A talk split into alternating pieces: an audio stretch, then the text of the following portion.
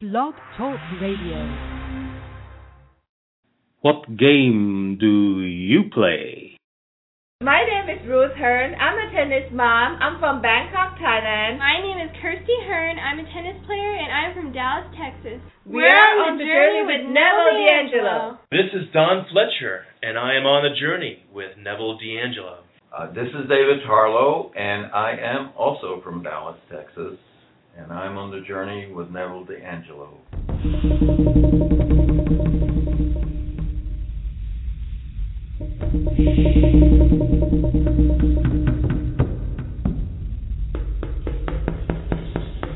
I am your host, Neville D'Angelo.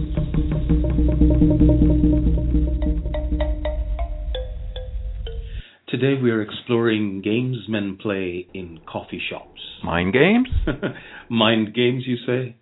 Okay, give it to me. Mind game number one. My ex broke my heart and I'm just so torn up about it. It's going to take me some time before I can consider making a commitment. Mind game number two. My parents are divorced and I'm afraid to commit right now. Mind game number three. I just want to live together first. Mind game number four. I'm still good friends with my ex. Mind game number five. You're just so lucky to have me.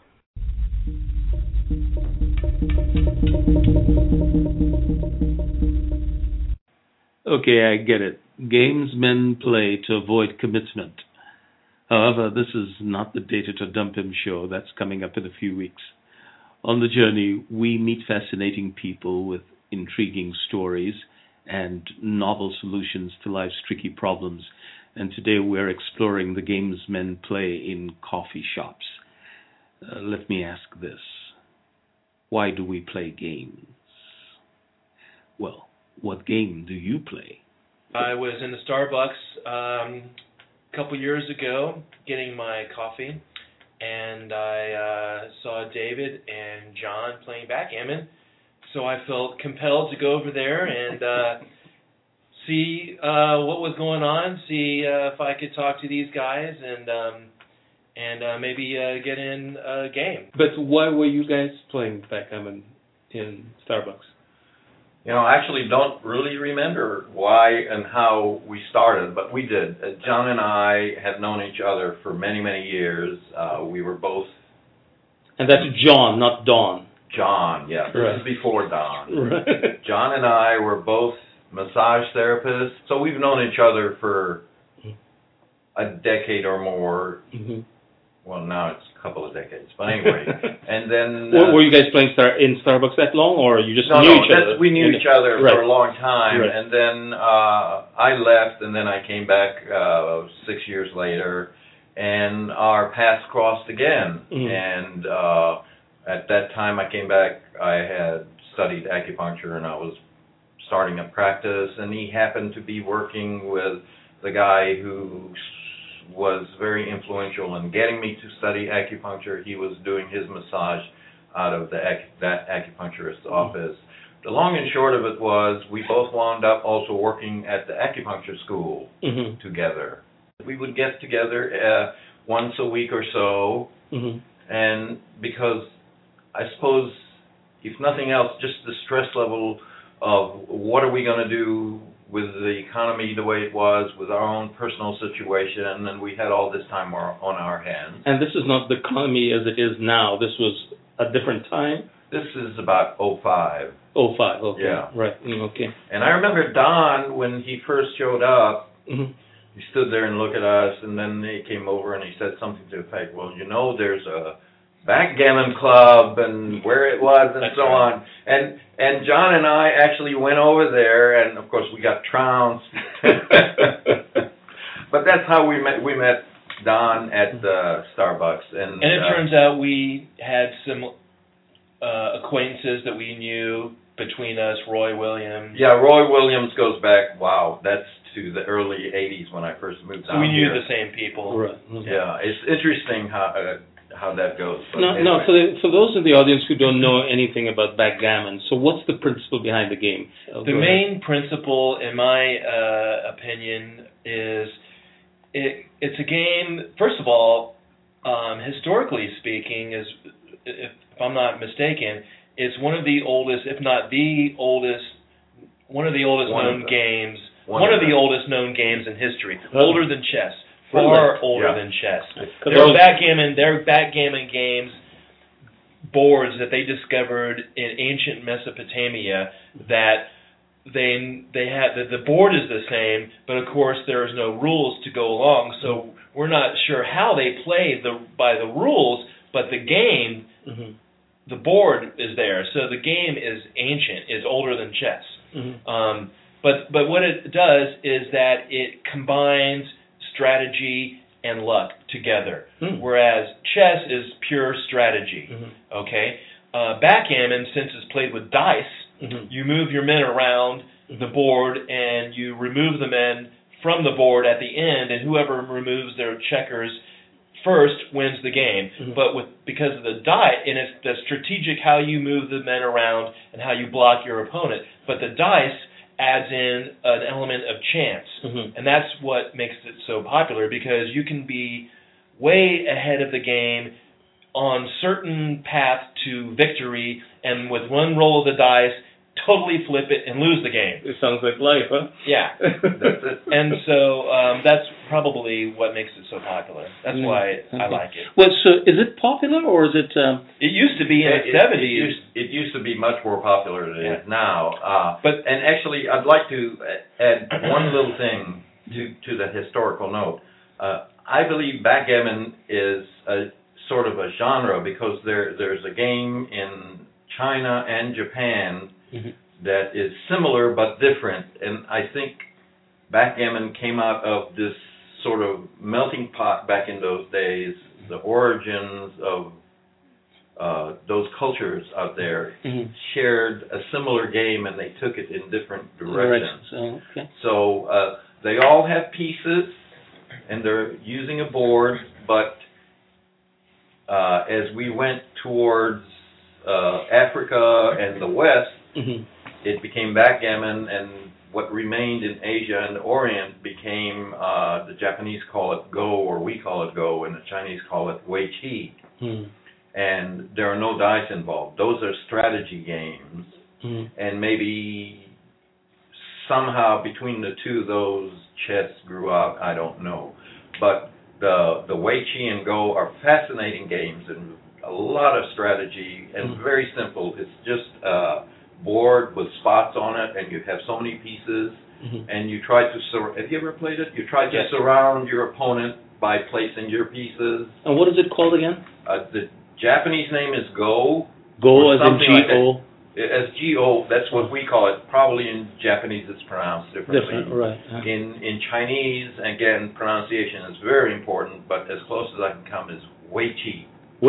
It's like Wei Qi in acupuncture is the defensive Qi, like the immune system. Right, right. And it's a battle game, so I'm Right. assuming Wei Qi uh, has to do with the defensive offensive game, Right. the nature of So that. for you guys, is it is it a stress reliever or is this a social um, uh, the center of a social gathering or what is the game to you? For me, it's a social gathering, and, and you know, social gatherings are naturally stress relieving. But that's not why I. That's not why I play. I play because it's just super fun to play, and uh, you don't get a lot of chance to play.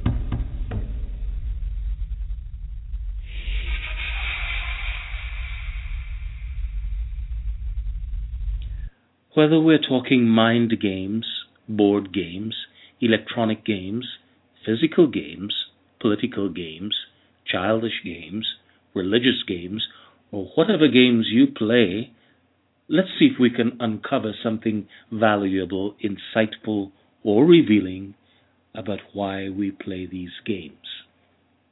Let me ask again. Why do you play?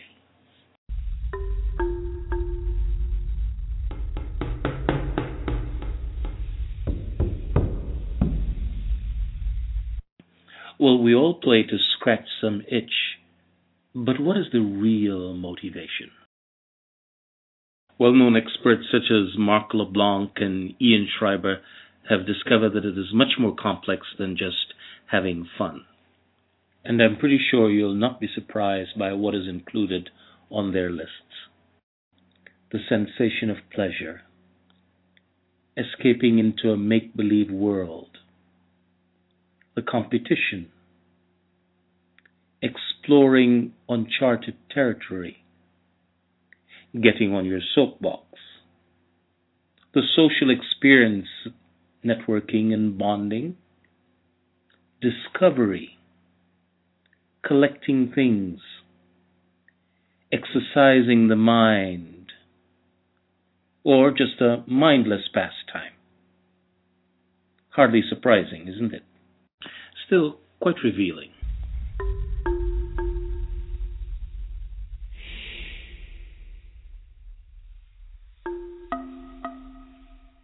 By the end of the show, I think we will discover something even deeper the four hierarchical reasons why we play games, regardless of what kind of game or who is playing the game. Uh, perhaps it will answer a very intriguing question a student asked. But why do we play games in coffee shops?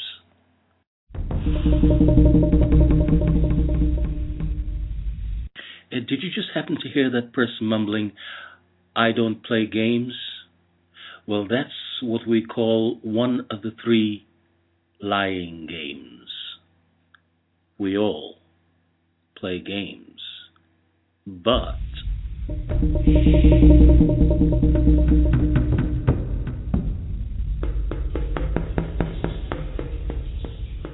sometimes we get locked into a certain kind of game and have been locked down for so long, we lose track of how we got so invested. Well, you might have already guessed something else. There is much more to all of our guests than that first glance. I think it is time we begin to discover more of their stories. Let's spend a moment with our tennis mom. She also happens to be someone who created and developed a few games you might well have played or are playing. Let's meet her. Um, I came here to the U.S. Uh, when I was 19, Uh-huh. and at that time, I really want to come study in the U.S. because uh, we all know that when you earn the education in the U.S., Mm. the value of your degree is much higher Mhm. than in Thailand. Mhm. So uh, I decided by myself to come here to study. And I study petroleum engineer. I Mhm. have a bachelor and master degree. I went to school in Louisiana and uh, called Louisiana Tech University. That uh, they have this major that really strong. And after that, uh, I start working in the petroleum engineering field for a while, and it was very difficult for women back then because this is the major for men Right. only. Right. And I believe I'm probably the only one student woman in the whole department. Really? Mhm. But you know, I love math, so Mm. I did really well. And after that, I was training at the offshore Mm. uh, drilling for Mhm. a while, and it was great experience. Yeah. But you're the only one woman in the oil rig, so it's kind of everybody look at you very strange. right. But I would say um, you just act normal, and you'll be one of them. After a while, they get used to it. Right. now, now you, I, I know that you um, you developed some games uh, somewhere along the line. How did you transition from petroleum engineering into game developing? Um, the oil industry crashed. Uh Sure. huh. I think around 1989, 1990, Mhm. and pretty much you know job is disappear. Mhm. So I pretty good with the computer Mhm. and uh, doing business. Mhm. So I just got a different career and start working. And then the company that I work with, we developing all the uh, games for the mobile device, cell phone, PDA, and all of that. And we also uh, launched all these games uh, through Japan and Germany as well, and in the U.S. I know know Miss Ruth for for quite a while, uh, as long as I've known Kirsty. Uh, Miss Ruth is also uh, obviously a tennis mom. She's Kirsty's mom. What is it like being a, a tennis mother? Well, when they were young, um, And when you say they, Kirsty has Oh, a brother oh, who oh. also um, uh, played tennis. Uh, you go ahead. I was working uh, for the corporate, and of course, you know, it's a nine to five job, Mm. and it's very difficult to take care your job really well as well as you have to take care of your children and they were still young Mhm. mm, maybe um three years old for kirsty and kirill which is uh, her older brother Mhm. is three and a half year older Mhm. so they probably start first grade and all that Mhm. at some point I have to decide uh you're gonna take care of your children full time or you're gonna work and make a lot of money so I have to cut down on making the money and sacrifice you know to be a good mom Right. and pretty much you kind of uh, cut down the percentage of work and then slowly uh, gearing to take care of them and you know take them to tennis Mhm. after school and take them to tournament during the weekend Right, but but uh, Kirsty was homeschooled or or or was she in uh, public school? Well, actually, she starts school at 18 months, Ah. believe it or not. And uh, I sent her, uh, they call Montessori, You're right. School. Right, I know about those. uh, which is really good. Uh, they're teaching all the motor skill preparation young kids for the first grade level. Mhm. So she was at school from 18 months on, and I was still working for the company Mhm. uh, in corporate role until uh, she start like around eight that I have to decide you know you want to spend more time with them and then I have to kind of uh, cut out on the job. hmm So so so you taught her. Uh, so she went she went through Montessori completely until her graduation, or Uh, she gone through Montessori until probably around four or five and Right. then she went to the private school Mm. uh, until around 10th grade. And Uh. then toward the ninth and 10th grade, she decided she really liked tennis. Right. And we discussed about it, and then she chose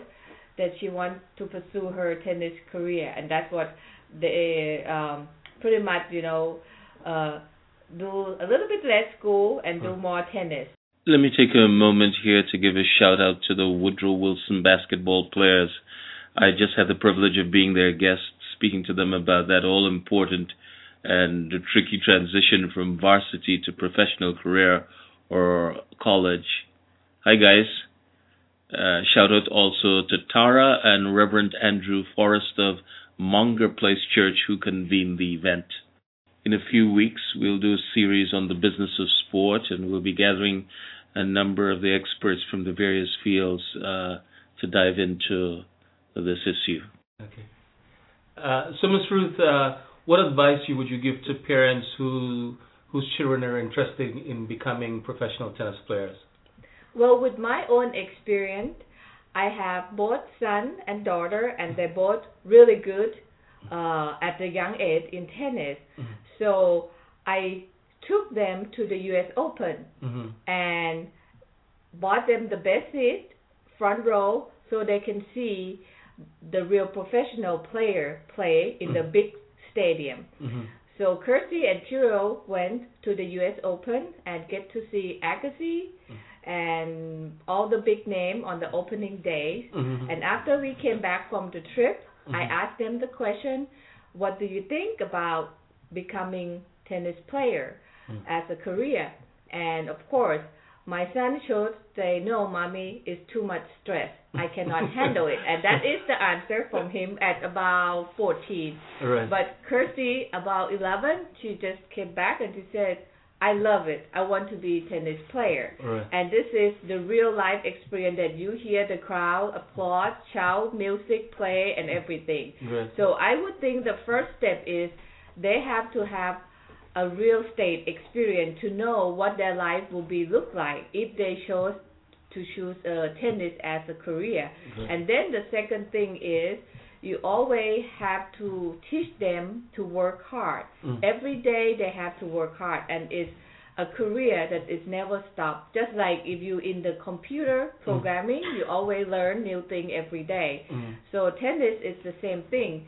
You always have to train and work hard every day. Doesn't matter what ranking you're gonna have, even you number one in the world, Mm. everybody work hard. Right. And it's a very, very tough job Mm. actually because you have to be in the hot sun, you have to be in the cold weather, Mm. and no matter what, you have to be at the court. Great.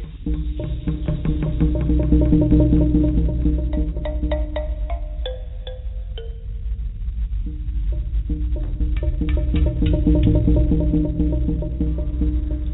Kirsty, it's really nice to have you back, and I'm glad that you've decided to come on the program with us. Uh, tell us what's been going on. Um, I've just started playing women's professional tournaments, and it's a very different experience from when I was playing junior U.S. tournaments. How, how is it different? Well, the junior U.S. tournaments, they have a lot of good players, but it's mostly only if you play uh, national tournaments, and I was Uh-huh. mostly playing st- state tournaments. Uh, So it was much easier for me to win tournaments and win rounds than when I started playing the women's professional tournaments because we have lots of college players and players that go to academies. So they're all very good um, players. great, great, great, great. How was it? Are you enjoying the experience? Yes, I am. I love traveling, and even though I go to some countries that aren't very nice, I still appreciate the whole experience of meeting new people and coaches and going to new uh, tennis sites and playing different people. Right. You you want to tell us some of the countries that you've enjoyed going to? Um, um, my parents took me around to travel a lot on vacation when we were young. hmm So uh, I've experienced a lot of new countries, and one of my favorite countries to go to is Brazil. Ah. Uh, I've only been to Rio de Janeiro, but I liked it a lot. Uh-huh. And I love being by the beach and having coconuts and seeing new places. it's a lot of fun.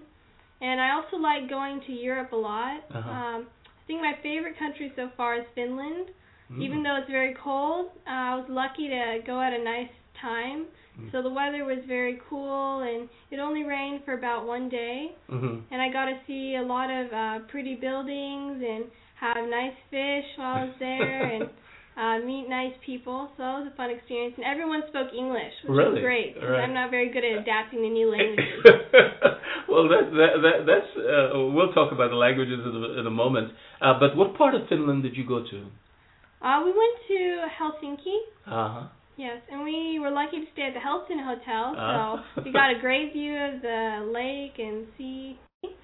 And we went around and we talked to many people to find out directions and different places we should see, and they're all very talkative and friendly, just like in the South. hmm So I loved being there, and the food was great, and the prices were really good, unlike most places in Europe. okay. Uh, so, who are your favorites in the Australian Open? Well, I think my number one favorite would be Serena Williams. Even though I know she hasn't been playing that many tournaments, she's always a big hitter and she gets better with each round in the Mhm. tournament. So Mhm. I think she has a great chance of winning, especially with her big serve and big forehand and being on hard court. hmm I think she's a really good fighter, so I think she might win. hmm Uh, two other good competitors I think might have a chance of winning is uh, Petra Kvitova and Sam Stosur. mm. I think they're both big hitters, and Kvitova has a big advantage with her left-handed serve and forehand, and she's very quick to move to the ball. So I think she has a good chance of uh, being uh, competitive in the tournament. Um, Samantha Stosur is uh, great at hitting spin forehands and kick serves, so I think she could do really well on the uh, Australian Open. Mm. And she's already done really well before, so I think she uh, could have a chance of winning it. hmm And she's also a great uh, competitor. Uh, just as we were talking here, Kirsty's mom um, gave me uh, some muffins that you made, Kirsty. Uh, I was just about to take a bite of it on air, and you can tell me. Uh, oh, yeah, I'm I'm eating. Uh, give me a chance here, and it is good. I'm not saying it's good because it's Kirsty. It really is good. And so, did you do this? When did you do this? Uh, I made them two days ago. yeah, and uh, one of our very close friends taught me how to make banana muffins, and Mhm. she came over to help me. Mhm. We had a little bit of a problem because we lost the scale for it, so we kind of had to guess how much to measure with uh, using cups instead of grams. So that was a little difficult, but since she was there, she uh, saved the muffins. Mhm. And I think mine always turn out a little bit overdone, so this Well, time these it are was not perfect. overdone. These were pretty. Yeah. These were pretty good. Yeah, but when they came out, they weren't as thick as mine, so I wondered if I've been making it wrong all this time. and she said they're not supposed to be that way, so now I'm kind of worried. But everyone says they taste good still. So I love them. I guess love they're okay both ways. Oh, thank you so much. Thank you.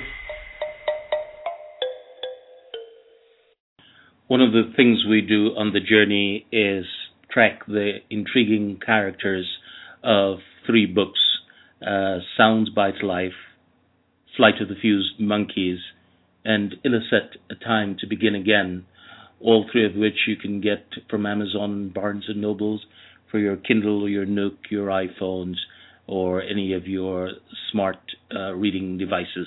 I have been asking uh, my guests to answer a question that is based upon what the sage in a Sound Byte life uh, said.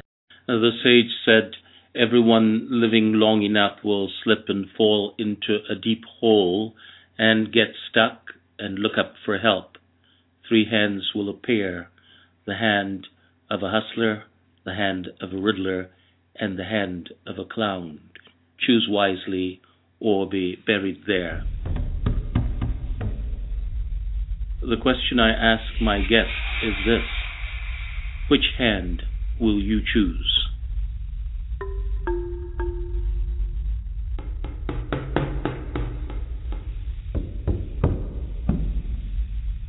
So, Miss Ruth, which hand would you choose and why? I will choose the hustler.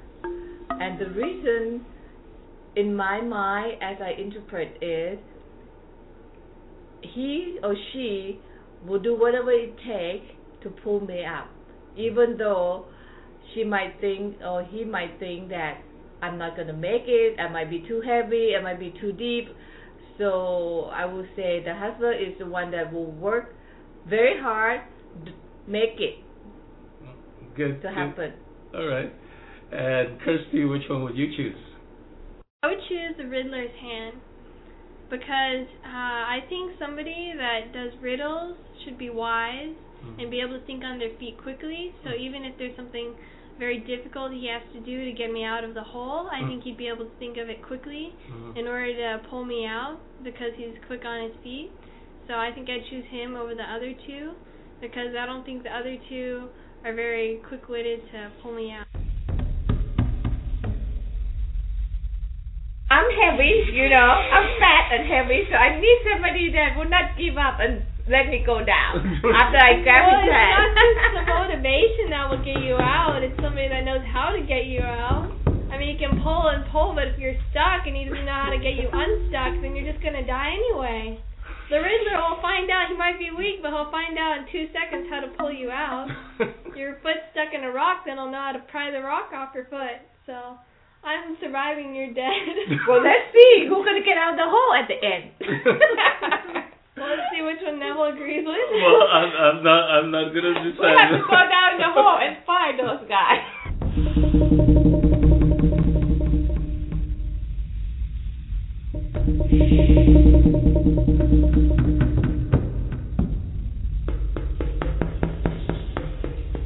Our standing question today is what game do you play? And through the stories of our guests, uh, we hope to uncover the four deepest reasons why we all play games. As I mentioned, there's much more to our guests than what might appear on face value. Our next guest today is Don Fletcher. Uh, before we get Don back to the mic, uh, I want to give a shout out to uh, my supernatural uh, friends. They're probably all excited now they were on my show uh, a few weeks back and will be back on my show again here in March. Uh, uh, Supernatural won two People's Choice Awards for drama and for fantasy sci-fi yeah. Um, I'm from Dallas, Texas originally, and I I studied acting in uh, college and a little graphic design afterwards, and I'm living back here in Dallas after living in New York and Ohio uh, previously. I study philosophy and spirituality, and I mostly um, do that and meditate and play backgammon with David. so whatever happened to acting? Well, I put that on the back burner so uh, to see if I might be interested in screenplay uh, writing, but I don't know what I want to do anymore. I'm not interested in as much as I was previously in those things. But can you tell us what the, what what the change was? What drew you towards acting, and what took you away from it? Well, I can't tell you what took me away from it. I just I'm not as interested, but I always wanted to. Uh, I was always interested in the arts, so I uh, I was in all the plays in high school, and um, I always did some sort of artistic thing, Mm-hmm. and I wanted to be uh, um, in um, plays and movies when I was a kid, Uh-huh. and so uh, that's what got me interested in it. I've never done movies or television. I've only done stage theater, Mm-hmm. and I find that the most rewarding because of the community Mm-hmm. of people that you uh, that you make when you're when you're in a stage production. And there's something very special about doing a play live with a group of people Mhm. every night, and the freshness and the you know i that you can't get other places. Any theaters that I know? Um, the only thing that I've done here in Dallas, when I moved back ten years ago, I did a play at the Pocket Sandwich Theater, Yeah. Mm-hmm. the uh, popcorn corn right, throwing right, plays. Right, I love it. where it's all uh, farce and melodrama, and the audience is encouraged to um, yell at the at, at the actors on stage, right. and the actors are encouraged to yell back right. at the audience. And when you go into the theater, there is a big popcorn machine, and and all the people that come in to see the play are given bags of popcorn. right. And mostly the kids, they get all the popcorn, they sit up front, and they throw popcorn at you and which is really fun actually. And for me in particular, because I uh, played the bad guy, so of course I got all the popcorn thrown at me in particular, and that was really fun. Well, I can tell you the times that I've gone there, all those kids look like adults to me who are throwing popcorn. Yeah, it's their beer that accounts for some of the. Uh, one of the reasons why I play backgammon is that my mother was a professional backgammon player Actually, Ah. yeah. in the 70s That's a big thing. and uh, early 80s here in Dallas, um, they had tournaments every month. Oh. It was um, major popular. At one time, there was probably three or four backgammon clubs in Dallas. Mm-hmm. Um, they still have tournaments all around the country, Mhm. and um, there's probably five or six tournaments in Vegas and different parts of the country. There's the World Championships in Monte Carlo Really? every year, and um, a lot of the um, international players, um, for whatever reason, um, you know, either live or play here in Dallas. Oh. Um, What's? Um, there's a um, Tell um, about there's a, there's a player Malcolm Davis, now. Oh, okay. and he's a friend of uh, mine and my mother's. He lives here in Dallas, and um, he's a world class uh, player. Mm. And um, I would uh, she got me a job when I was a kid, uh, keeping score for the backgammon tournaments. Oh, okay. I would, you know, uh, write down all, you know, I would keep the uh, tournament um, charts, you know.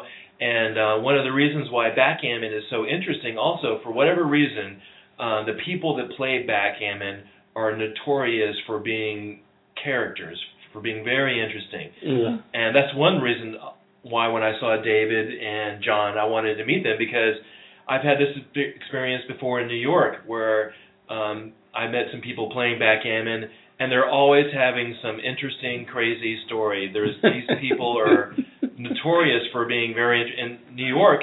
There was a couple of people at a at a restaurant playing backgammon.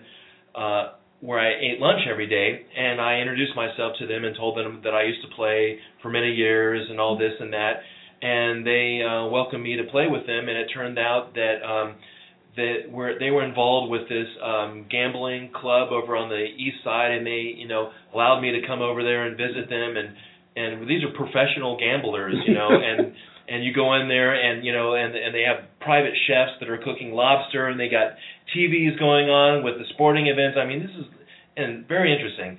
And um and so for example, when I was uh uh keeping score for the backgammon tournaments, you always had this is back in the 80s, you always had some sort of guy usually from the Middle East who was some prince of some sort who uh, was was always doing something crazy. And I, one time I saw this guy. They were playing a, a game, and they were playing a money game, and uh, he lost.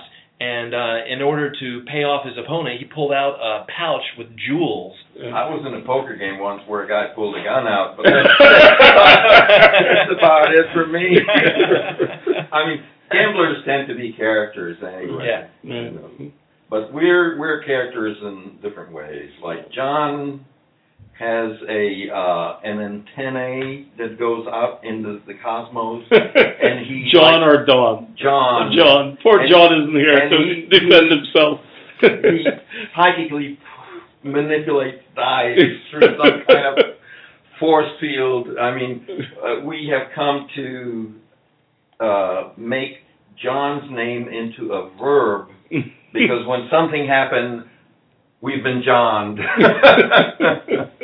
It's true. We're not It's kidding. true. He really does. I mean, if if, if someone goes on, it's unbelievable. if someone goes you. on a, a two week streak of good dice, or a month long streak, or a two month long streak of good dice, He okay, you can imagine that's statistically possible. But for someone to go on a three, four, five year streak of constant, awesome dice, mm-hmm. that's amazing. Something is psychically happening. Happening. I swear. See, I, I, we, when John and I used to get together to play, this is before Don got there. Hmm. Uh, I actually have to admit, my ego got the best of me, and I got so frustrated I wasn't going to play anymore Hmm. because it was almost impossible to win from against this guy. So I gave him my backgammon set. I didn't want it anymore. I just gave it to him because I didn't. If if I had to carry it, I'm throwing it away. I'm I'm not having anything to do with that. And for a period of time, I almost gave up the game. And actually, when Don joined us, it was he rescued the game for me. But I have to tell you, the way he's reacting when I mentioned John, and I'm telling you, it it it's unreal. It's It It unreal. is. He- It is unreal. he he goes on streaks. Of course, he loses also, but the odds of winning the way he wins Mhm. are unnerving. You know, And it's not just getting doubles. Like that's the typical good luck. You get a lot of doubles. Have you checked Which- his die, or are you guys using the same die? use the we're- same it doesn't Yeah. matter what. It doesn't want, matter what. The I, I'm just It's being- getting in and out of situations. It's rolling the right thing at the right time. It's really amazing. And at, at first, it's amusing. It's like, wow, this is very interesting. What are the odds? Then it becomes frustrating. You go through the whole the grief period. You know, you know the, the thing about the, uh, the, the, the, the the the stages of grief: denial, deny, anger, denial. You know the Kubler You know, Ross. the- yeah. You go through the whole thing, and then and then acceptance, and then back again to anger and denial. And because at sometimes it's like, why play if you have no chance to win? That's exactly what and, happened and to me. so it's it's pretty amazing. Mm-hmm. Okay. is amazing. We're exploring why men play games in coffee shops. Well, I I've been meditating for 35 years, and I've been uh, studying and researching spirituality uh, for 35 years. I've uh, I, I read voraciously everything: Christianity, Buddhism, Hinduism, Western mystery tradition. Why? Everything. Why, why do you do this? Because to me, it's the most interesting topic in the world. You know, why are we here? Is there life after death? Is there such a thing as uh, extrasensory perception? You know, what is the meaning? You know, all those great questions. I mean, to me, that's just super fascinating. What is truth? Is there truth?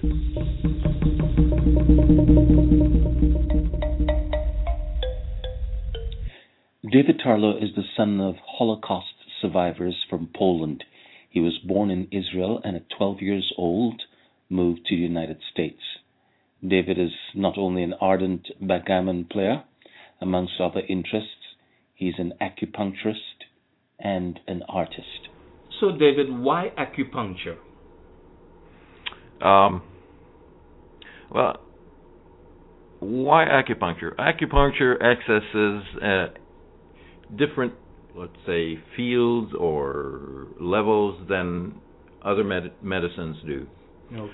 And basically, uh, the principles, and I'll keep it very short. Yes. The principles are as long as your chi is flowing, Mhm. that means it's it's not blocked Mhm. anywhere along the meridians, and those are uh, uh, network of channels and what they call collaterals that basically make a sort of stocking Mhm.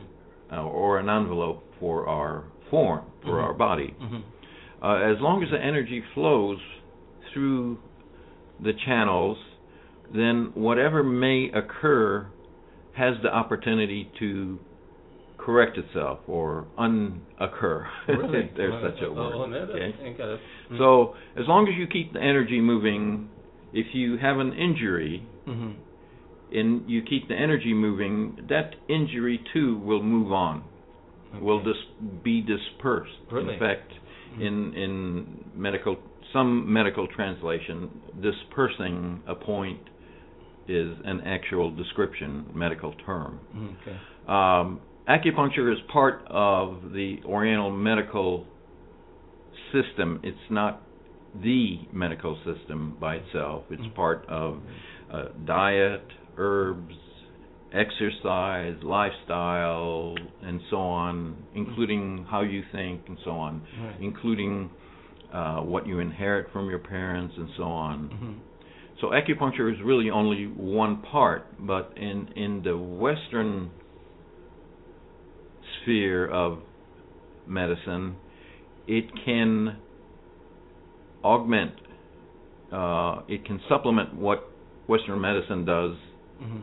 which is mostly medicate Okay. or Mhm. cut. And, and, and just for my audience, uh, uh, let me just say that um, this is, of course, not a medical show. He's just sharing uh, his knowledge. What's qigong? Oh, you don't know what qigong is? I The don't know Qigong basically means uh, energy sport or energy exercise. Ah, Qi is energy, right, and right. Gong is probably more the way of, but uh, it, it's typically seen as exercise or. Uh, uh, Actually, they like the, when at the school that I was at, Mm. they had they had a qigong team. Right. Uh, schools have qigong teams that, like here, we have oh, football teams Right, right, right. and they compete Right, across yeah, the yeah, nation yeah. and so on and so forth. yeah. yeah. Uh, a, a qigong, Mhm. a kung fu Right. is the martial arts. It's the what you do Mm. with the exercise. Qigong is the internal. You're exercising your internal qi. Ms. Ruth, I, I know that uh, you you've taken Kirsty uh, to do acupuncture. Can you tell us why you cho- chose that uh, um, that form of uh, medical attention for uh, for whatever problem she was facing? Uh, Kirsty was playing tennis a lot, and then we start having lower back pain and also neck pain. So I have her uh, visit the doctor while we were in Thailand, and we have an X-ray on her uh, bone, and and there were nothing wrong with the bone. So Mhm. we realized that it's a muscle Mhm. issue Mhm. and from where I grew up and I'm from Asia, so we all know that uh, acupuncture is one way of uh, helping to release on your muscle. Mhm. And I have uh, done acupuncture on myself already, so I know it's okay and safe enough, you know, that you're willing to take your child to Mhm. do that. Mhm. So we came back to Dallas, and I have a very good friend that they uh, having practice in the acupuncture, and Mhm. they're really good. They're from Taiwan.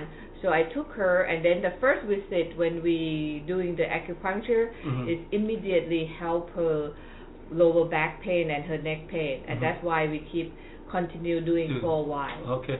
Well, I, uh, Kirsty, uh, I'm going to ask you. So, what is it like um, uh, experiencing acupuncture? Um, at first I was a bit scared because I don't like needles like most people, but I don't have a big fear. It's just I was a little worried about how it would go. Mm-hmm. Uh, the first time I did just my back, and there was quite a few needles in there. I think I put at least she put at least 20. 20 needles. Yeah, 20 needles. They're very small, but you do feel them when she puts them in. And there's many different types of acupuncture. Mhm. So that time I just put the needles in and I didn't use any of the electric shock. So, did it. you put the needles in, or did they put the needles in? Oh, she put the needles oh, in. okay. Sorry, I okay. No, that's that okay. well. No, that's okay. Um, she put the needles, like 20 needles in my back, and um, she didn't put any like electric shock for it. Mhm. It was just putting the needles in and leaving it to release the pressure, I think. Mhm. And it felt better after that time, but there was some pain Mhm. when she put the needles in. It wasn't a sharp pain, but you could feel it Mhm. every time she put it in. Mhm. Um, and the second time, I think I did my back and my neck, and I think we also did just the needles Mhm. uh, for that. Mhm. And then I think by the third time, she told me she has this new method that they use to release the knots in your back and your neck and different parts of your body. Mhm. And what they do is they take a very small needle Mhm. and they push it into your knot. Mhm. And then they pull it out quickly, and then they suck the blood inside the knot Really? because Mhm. they explain that's bad blood in your body, Mhm. and that's what creates the knots. Mhm. So you need to suck the blood out, Mhm. otherwise it'll just stay there. Mhm. And even though I've gotten massaged many times and tried to work out those knots, uh, it just didn't help at all, and they just kept coming back. So once I did this, they were gone completely. Really? Okay. Yeah.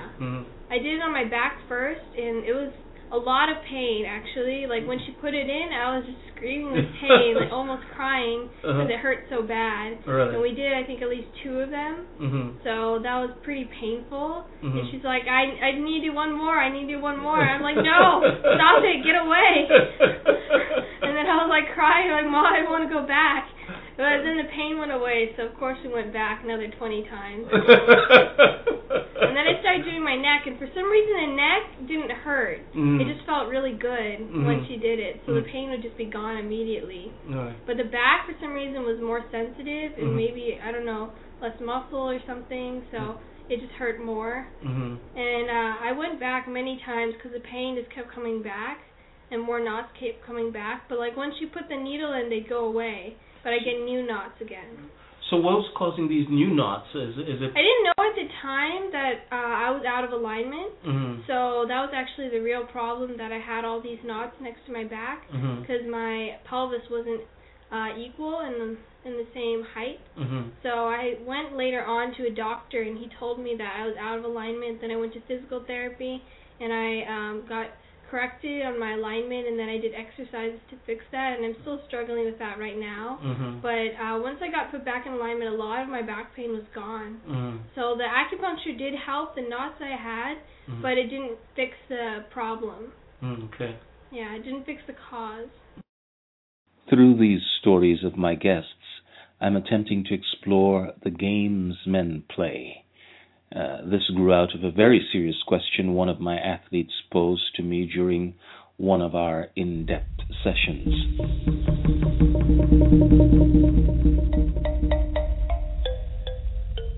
David Tarlow is an artist specializing in sculpture, painting, photography, and jewelry.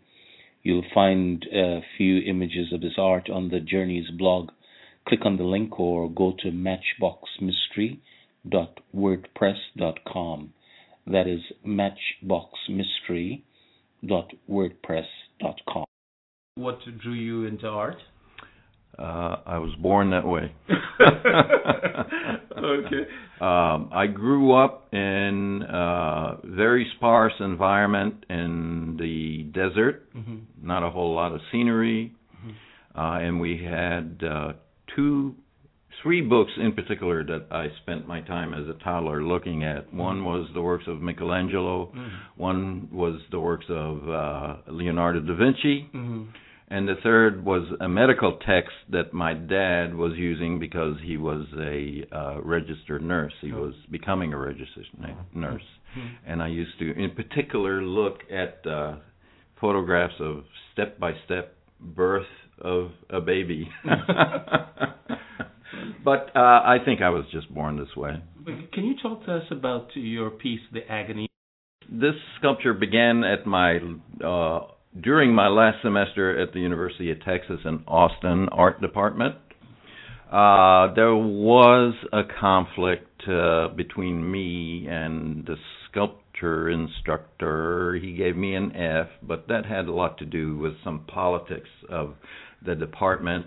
And in part, at that time, I was, I didn't tell you that earlier, uh, I was uh, the art critic for the student newspaper, Mhm.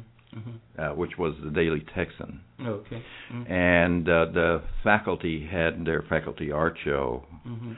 and I did a centerfold.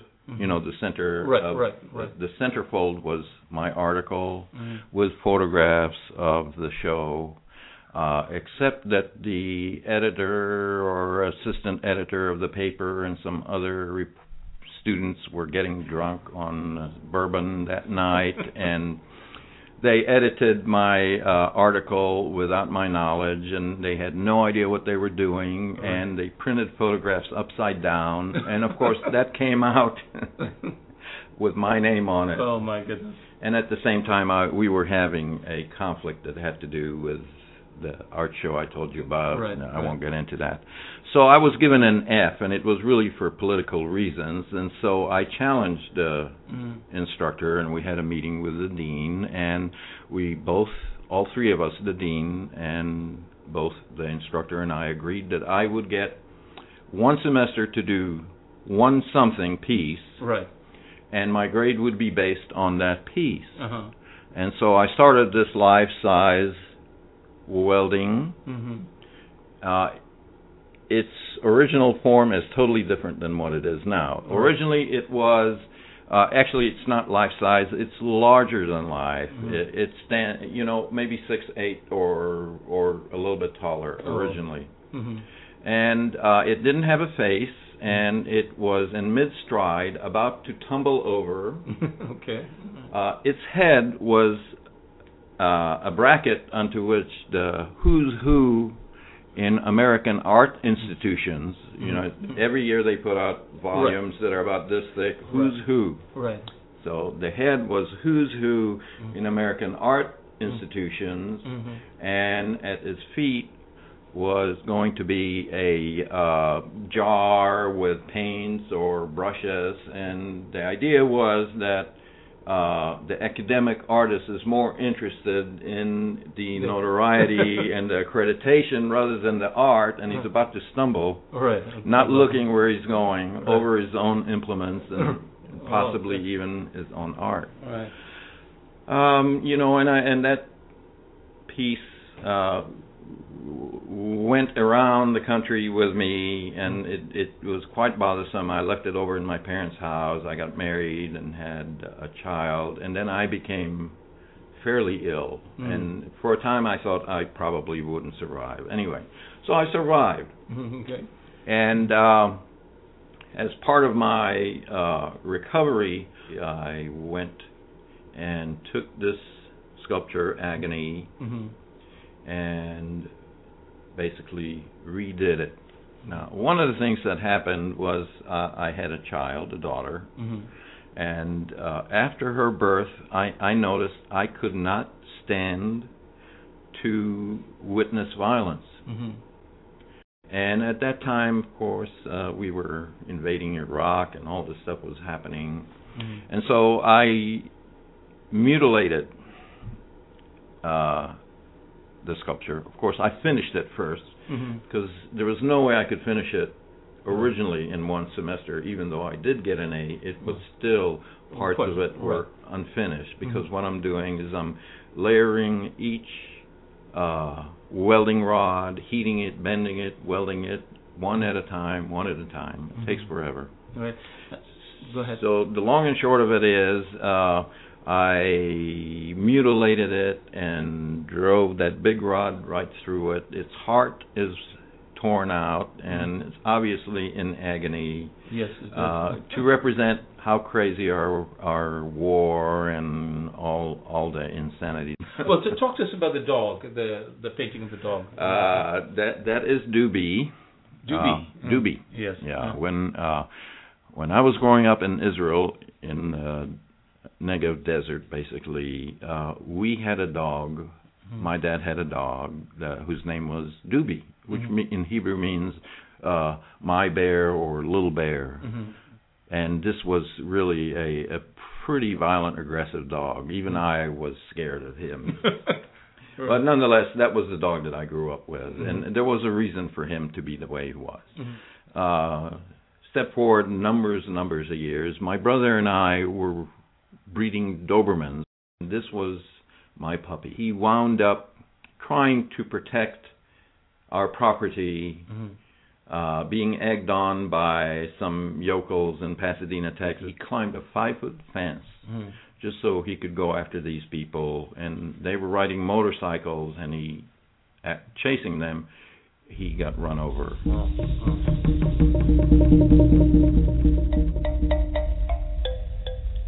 Through these stories, we've been exploring gamesmen play.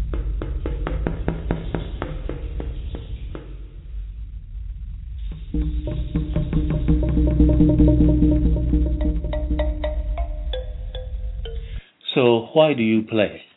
An equally appropriate question would be how do you play? The discussion was fun and fascinating.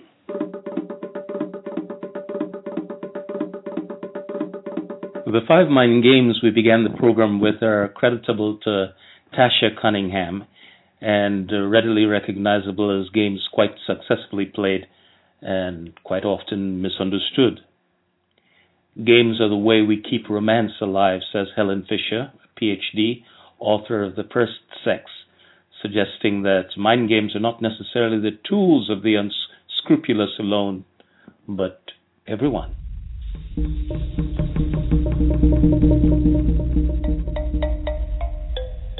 We decided to search a little deeper. Here are a few things we found. Tell us what you think. Every human initiated event has three components intention, operation, and outcome or effect. Our inability to capture the whole as well as its parts will leave us vulnerable to tricksters. Coffee shops are the new powerhouses, the new village square, the social network note points, a human portal. It's the place where the virtual and the live connect. At first blush, we encounter these juxtapositions in response to the question why we play games. That's whether you're a man, woman, boy, or girl, child, or geezer. To win? Not to lose? Just want to have fun? To get the juices flowing? But is this it? Nope. These might be true or these might be masks, but the reason is definitely deeper. So, here without discussion are the four deepest reasons why we play games in the coffee shop. It is important to note that two people might be playing the same game, but not necessarily similarly motivated, not necessarily after the same thing, even if it appears that they equally want to win. So here we go. One, power. To gain power, stature, to be bigger than the other, to be stronger, to be larger than life. In other words, influence and status. My daddy is bigger than your daddy. Two, control. To be in command, to ensure a predictable outcome, predictability of circumstance, predictability of surroundings, control and command, to have the lever, to own the keys, to own you. Now, who's your daddy? 3. Discovery. To explore, to inquire, to be enlightened, to expand, to learn, to understand, to be brighter, smarter, and wiser. Yo, I'm the daddy. 4. Destruction. To break the rules, total autonomy, to tear down, to see what's next. Where's that daddy? Well, there you have it. Why do you play? Well, thank you, everyone, and uh, see you next week. Have a nice one.